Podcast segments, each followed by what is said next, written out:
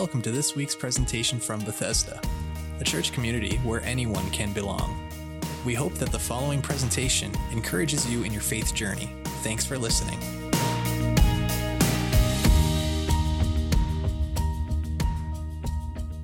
We've been journeying, or we have journeyed with Jesus as he's challenged people to follow him.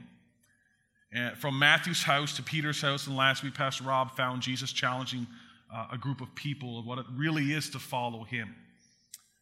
This week, we have a group of people who had high expectations on Jesus. And the expectations, the word expectation is such a powerful word, isn't it? When you got up this morning, some of you didn't get up at 6 a.m. because you're in the second service, but when you put your feet to the floor this morning, you were hoping that the heat in the house was working, right?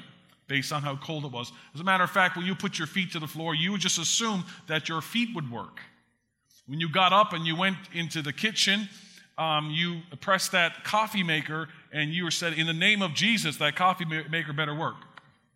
And it worked. And we have high expectations. You came to church today. When you walked into the building, you had an expectation, not a direct one, not a forceful one or an arrogant expectation, just an expectation of someone was going to greet you and smile at you and say hello to you, whether it was at the door or coming into the service. You had an expectation that the pastor would get up this morning, he would preach an amazing word from God. Is that a high expectation or a low one? I'm not sure. But either way, we have, I just love nervous laughter. You're not sure what to laugh, right? Oh, pastor, you could laugh. I have friends that laugh at me all the time.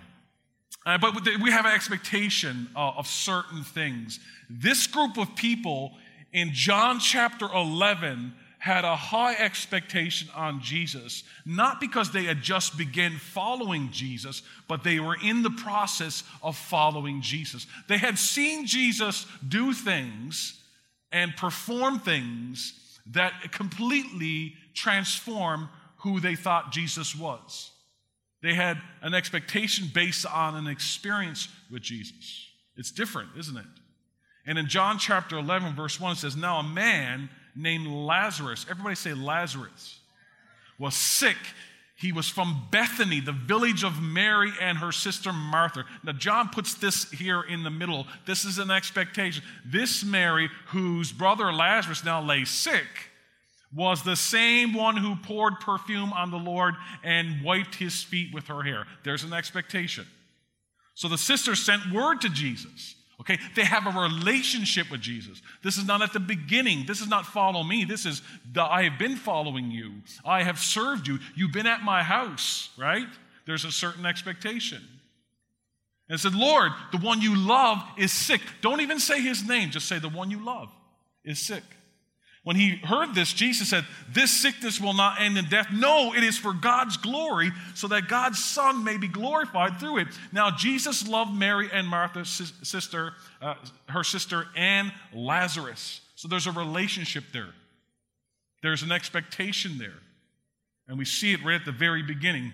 It's one thing to, to follow Jesus when you have no expectations. But Mary and Martha served Jesus and had seen Jesus heal, and their expectations were high. John records this story, and he tells it in a literal standpoint. First of all, he tells us that Lazarus is connected to Mary and Martha. And they were kind to Jesus, and now Lazarus has a problem, and he needs help. John is reminding us. And secondly, when Mary and Martha send word to Jesus, the details are scarce.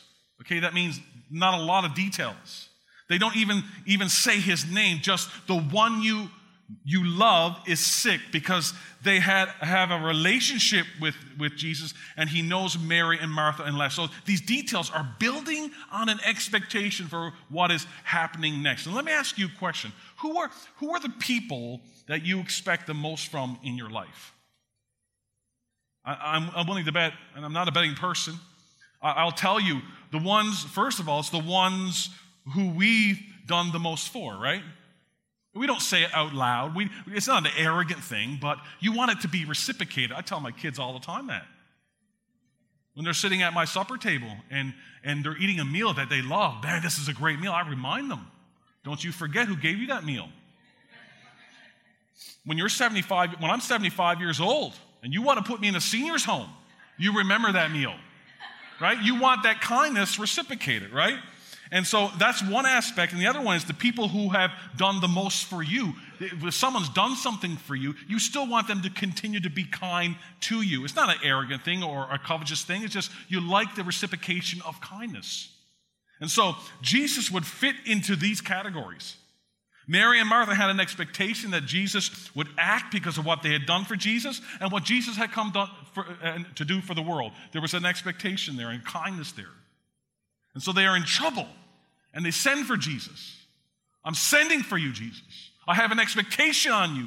And they say, so when Jesus heard that Lazarus was sick, he got up and set out to Bethany, taking the 12 with him. And when he had came to the place where Lazarus was lying, he placed his hands on him, and Lazarus got up and walked away following Jesus. That's not what it says, by the way.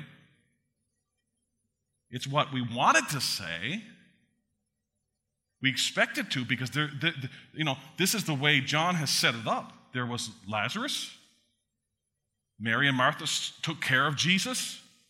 When he came to town, Jesus loves Lazarus. He is sick. Jesus heals Lazarus. It makes sense. You know, to be in that order. But this is, sometimes life doesn't turn out the way we expect it to. Even though we are faithful followers of Jesus, our expectation sometimes doesn't line up with our experience. You know what I'm talking about? You ever go to a restaurant, on a very small example, and you have an expectation of a certain food? I mean, if you go to Scampers, you get fish and chips, right? That's fish and chips. How can you get fish and chips wrong? You can. But if you go to a restaurant that's a $150 meal, if you do that, you expect a great meal. You hear what I'm saying? Anybody say amen? If Rob Lodge was there, he'd say amen. And so we have an expectation here. But what it really says is, so when he heard that Lazarus was sick, he stayed where he was. Everybody say it with me. 2 more days. Now hold on now. That's not the way it should go.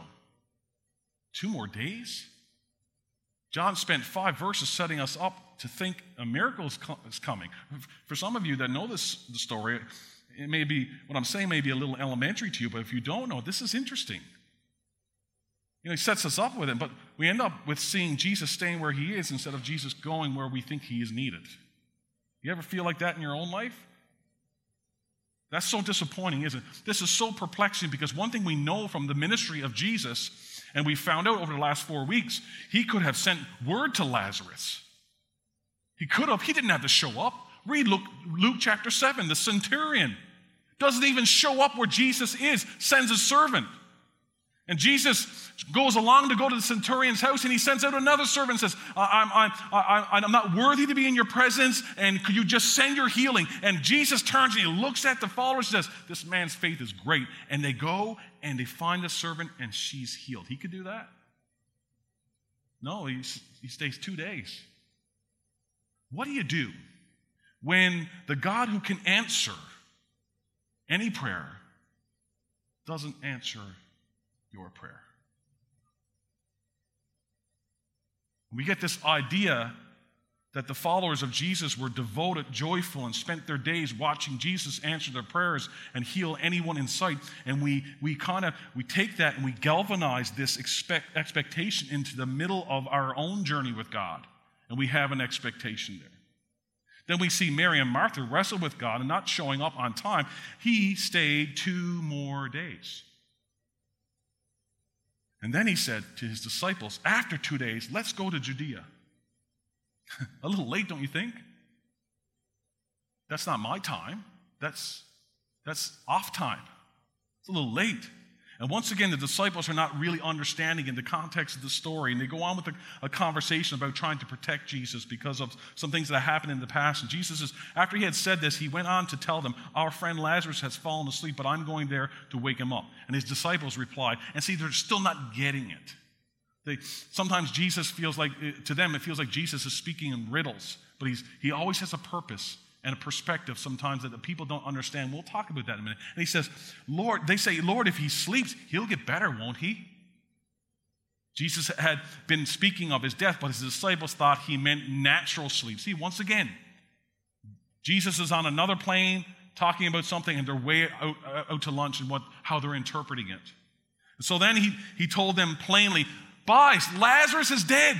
He tells them just plainly, comes out, okay, you guys are not under, he's dead. He's dead. And I'm glad. And for your sake, I'm glad I was not there. Hold on a second here now, Jesus. So that you may believe, but let us go to him. And on his arrival, Jesus found Lazarus had already been in the tomb for how long? Oh, for not 2 days anymore. It's 4 days. Wow. What do you do when God doesn't show up at your time, in your moment? 4 days. Let me give it to you in the context. Why 4 days? There's this Jewish custom, it may be important on the third day of death. Their custom was that the spirit would leave the body. So Jesus is proving a point here.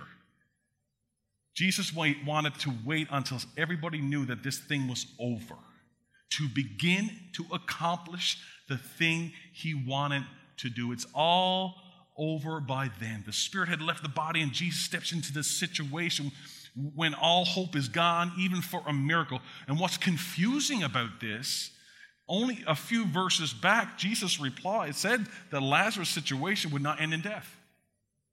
Then he dies. So again, in the middle of following Jesus, we are disappointed that he doesn't show up on time, and now we're disappointed that he didn't do what he said he would do when he did show up.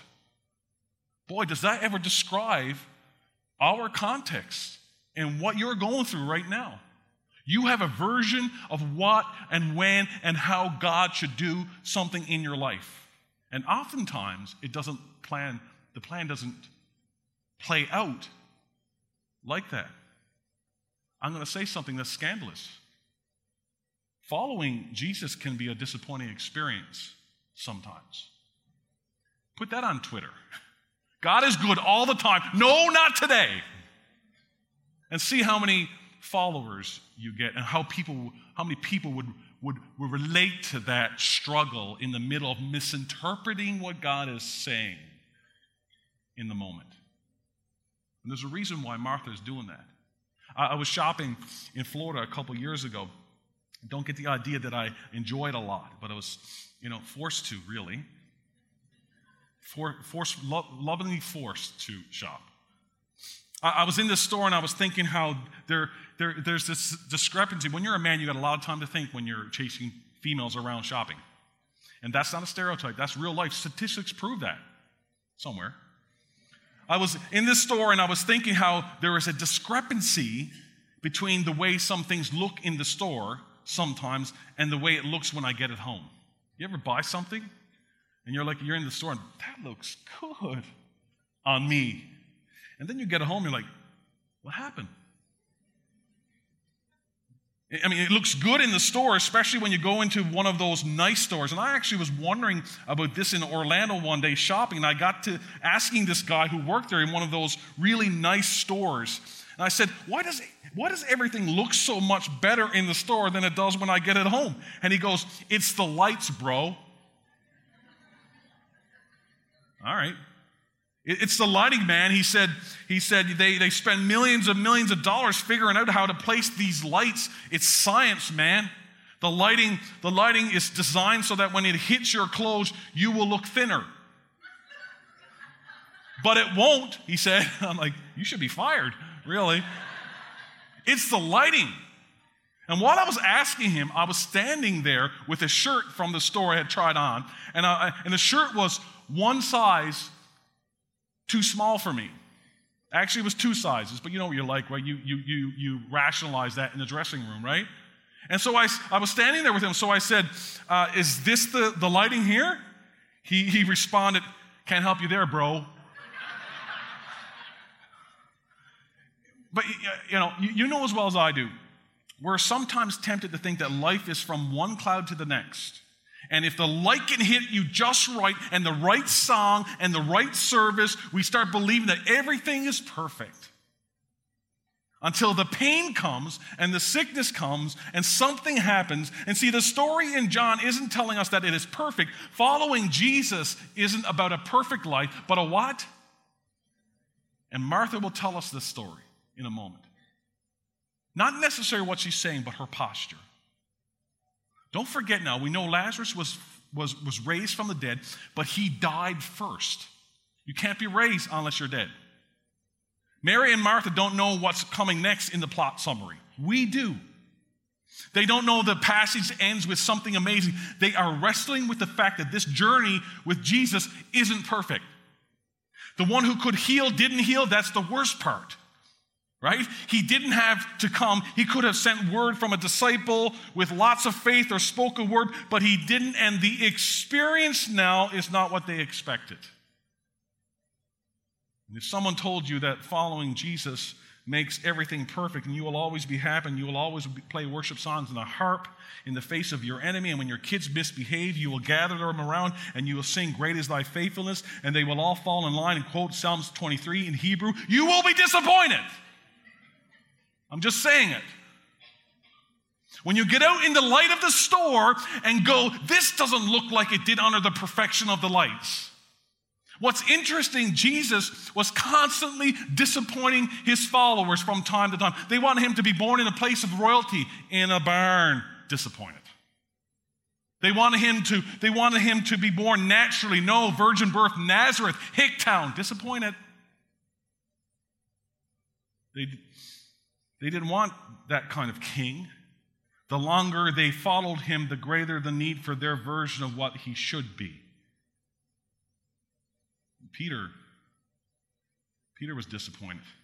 One time, Peter's mother-in-law was sick, and Jesus healed her, and Peter was disappointed. You're supposed to laugh there. Many scholars believe that that's why Peter denied Jesus.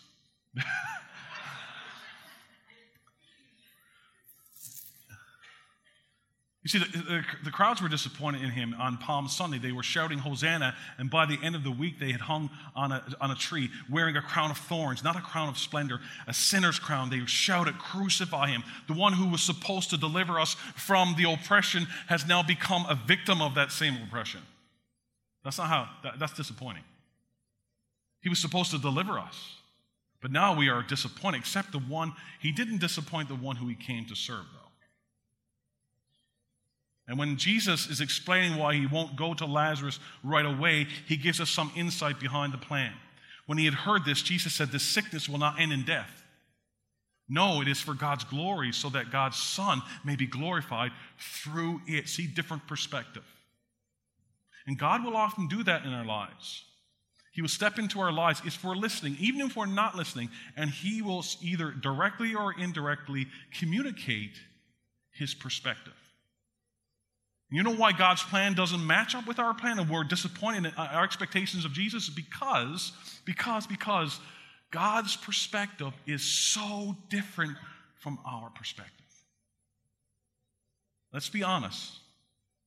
If we're going to be honest, we disappoint God way more than he disappoints us. If you want to use human language, okay? It doesn't mean what you're going through doesn't hurt or God is punishing you or anything like that, but think about what God could have punished us for that he placed on his only Son. But by his grace, you have and I have been brought into a relationship that is much greater than anything you could have ever expected. His grace has allowed us to be here. It's his mercy. We don't deserve it. That breath you are breathing, it's all a gift. Job said he gives and he takes away. We are blessed because he brought us this far, and if it takes me to a place I don't like, he brought me there too. Either way, I thank him because I am not where I should be. Amen? I should be lost and undone without God or his Son. but I thank him. And here we are. And because of that, I praise him. When was the last time you praised God for him just being God, not for what he could do in your life? When was the last time you reflected on the redemptive story that God, the simple story that God sent his son to you? I would venture to guess we haven't, because we had an expectation on God, and it wasn't what we thought it was going to be.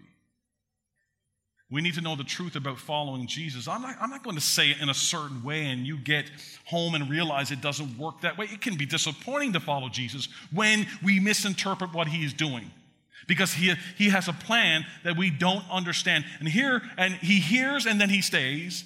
Then he, instead of hearing and coming. I mean, it's confusing, because he has a certain perspective and a plan. So let me speak to you now.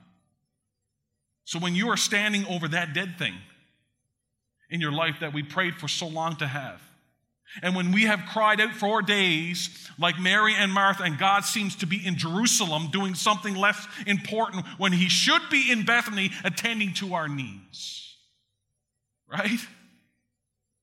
We need to realize that God sees from a different perspective in your life.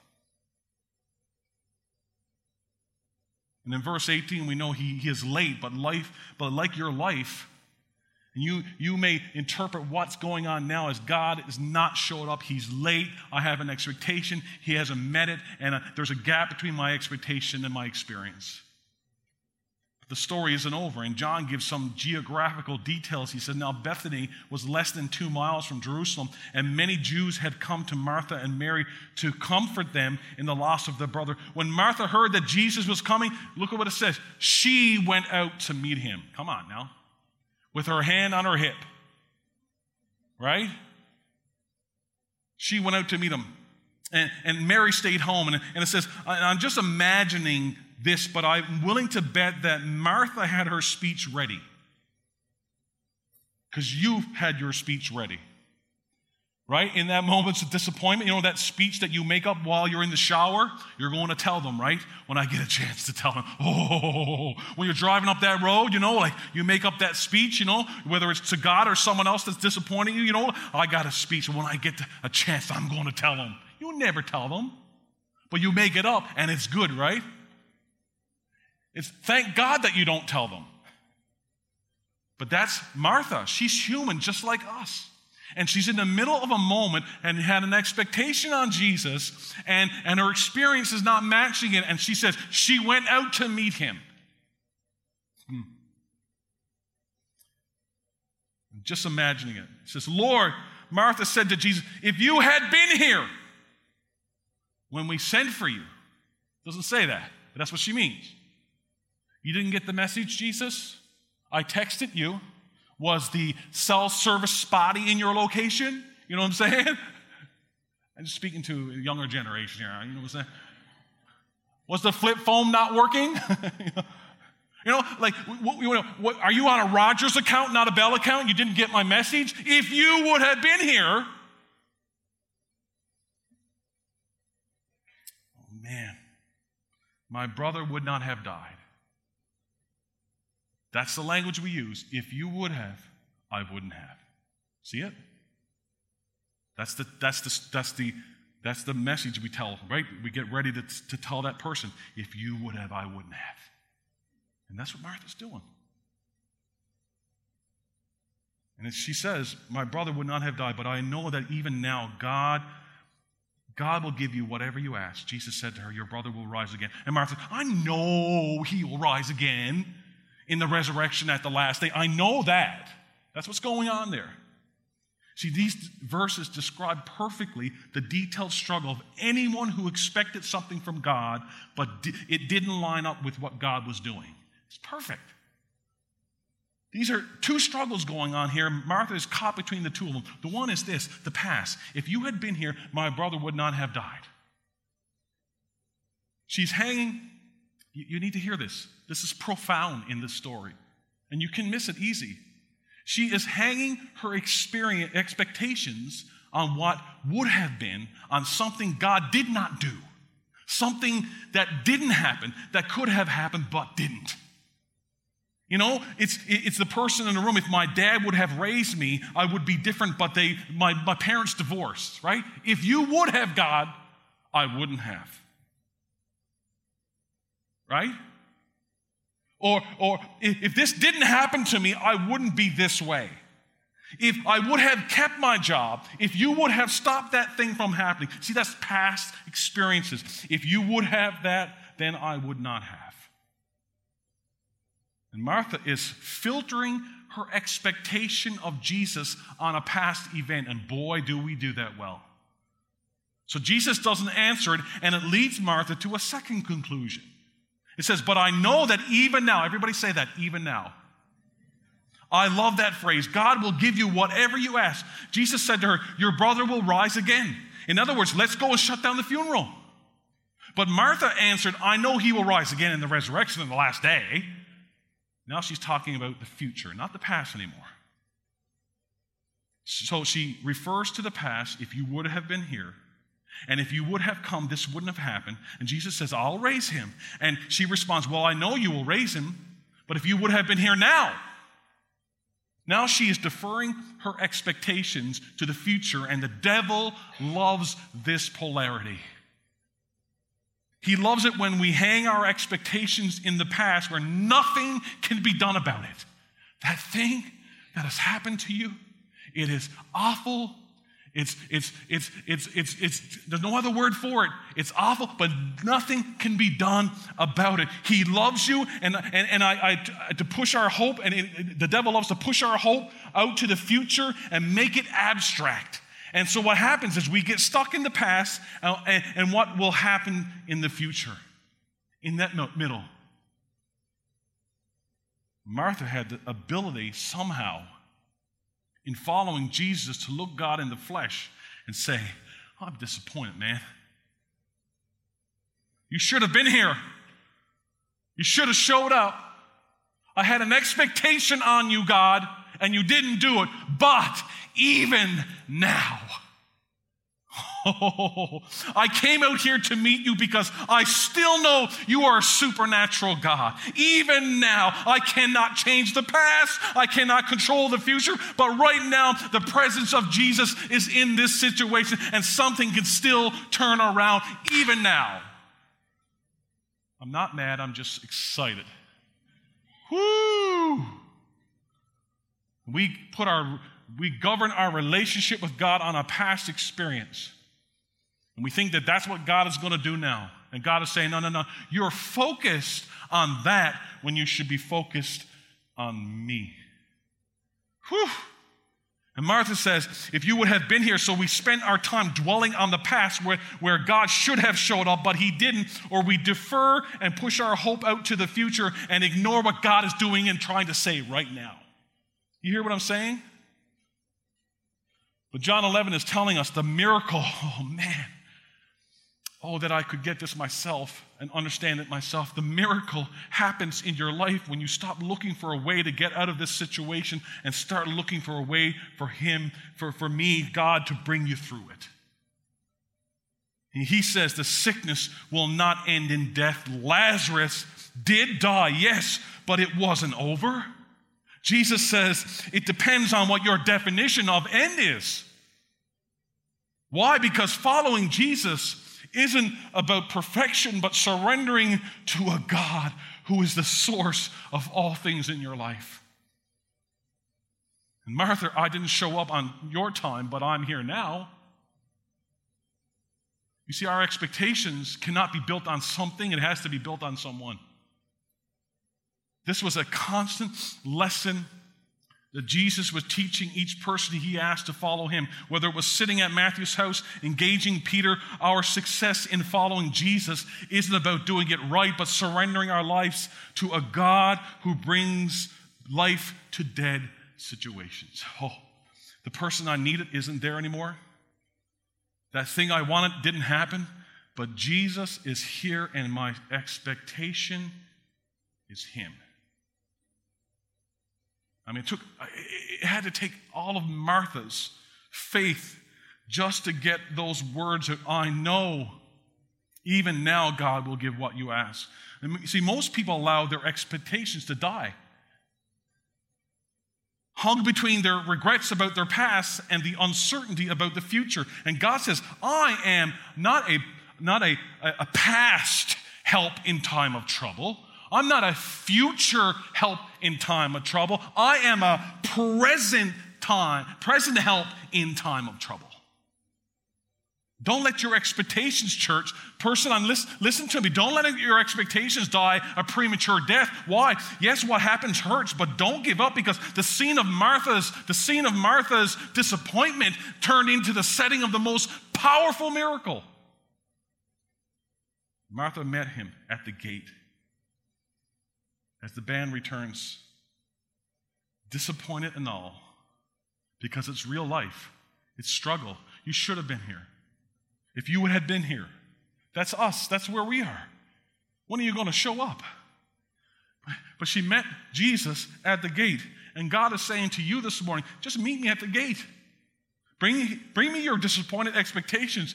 Tell me your frustrations. Tell me you're not going anywhere. Let the Lord take control and turn around and bring you to Lazarus, the place of your greatest pain, and watch me do something wonderful in your life. And look what Jesus says. He said to her, I love it. I am the resurrection and the life. The one who believes in me will live even though they die. And whoever lives by believing in me will never die. Do you believe this? Yes, Lord, she replied. I believe that. No, wait a minute. He didn't say, do you believe that? He said, do you believe this? Look at verse 26. Whoever lives by believing in me will never die. Do you believe this? Now Martha says, yes, I believe you are. In other words, she is saying, I'm not sure about this, but I'm sure about that. And that is not what he's going to do. She doesn't know what God is going to do, Jesus is going to do. He didn't show up. So predicting his plans is out of the equation. She says, here's what I know. I believe that you are the Messiah. Woo!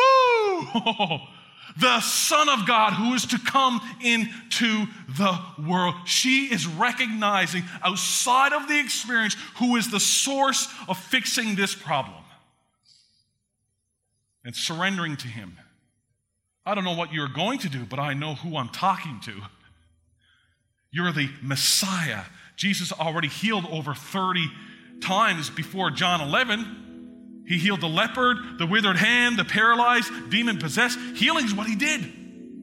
He could have came and healed her. But Jesus' perspective and purpose was different this time. He didn't meet Martha's expectation 4 days earlier, because if he did, he wouldn't have had the opportunity to exceed them by raising Lazarus from the dead. And see, for you, everybody say every.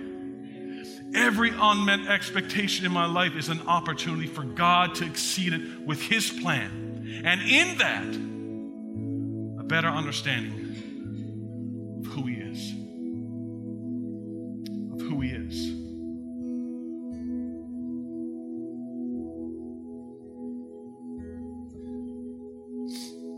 When your expectations isn't something, your expectation is to know someone, then you could stare in the face of uncertainty and adversity and say, even now, somehow, I don't know how, but I know who.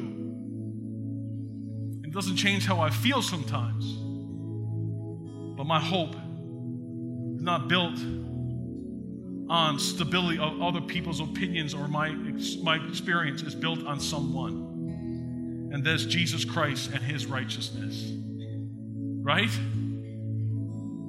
You see, others in your situation would have pulled the covers over your head this morning, wouldn't they? What you're going through today. But here you are today. You got out of bed. Somehow you spent the night in the lions den, and when morning came, somehow you woke up and you are still here. Somehow, God, I wish you would have turned it around earlier. God, I wish you would have heard my prayer. I wish it would have turned out differently, but here I am, and here you are, and somehow, some way, I am counting on you. Even now, somehow.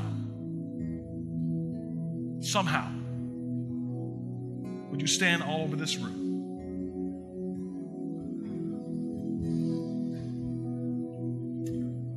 All over this room.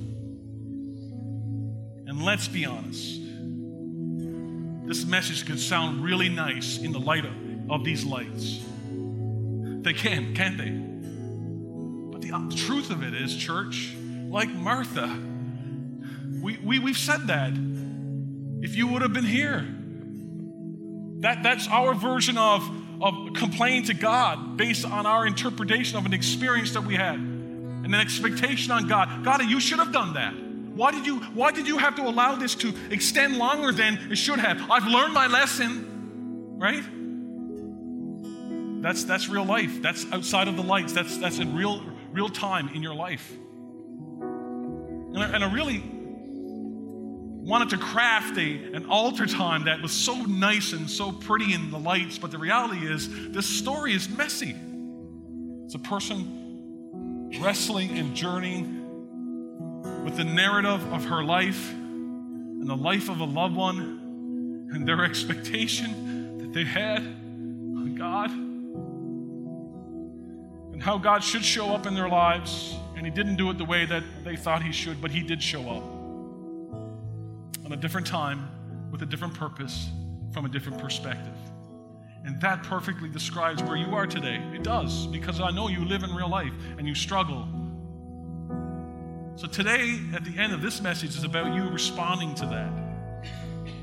And however way that you feel is comfortable in your way. This altar is for you today. It's an opportunity for you to come and just take a moment and just say, God, I'm here again. And maybe for the first time you're saying, because you haven't worked past what's going on, because you've deflected it on a past experience, and you deflected on an experience you had an expectation that didn't work, and now you think God's not going to show up again. And maybe for the first time you're saying, oh, okay, even now. I don't know how it's going to all work out, but even now, I'm just giving it to you, God. I'm giving you. I'm just going to give it to you. All the hopelessness, all the pain and sadness. Not the veneer of Sunday morning when I look like I got it together. I'm talking about the pain that I feel when I walk out, the loneliness I feel, the struggle with mental health, and the struggle with the sickness that I have in my body, and the struggle with the loved one that I have is real. This church is a place for messy situations. You belong here. This is not coming from a perfect pastor. You know my story. It's real. I'm you, you're me. We're all together, just different variations. We're just all beggars begging for bread from the bread of life. So today is about just responding.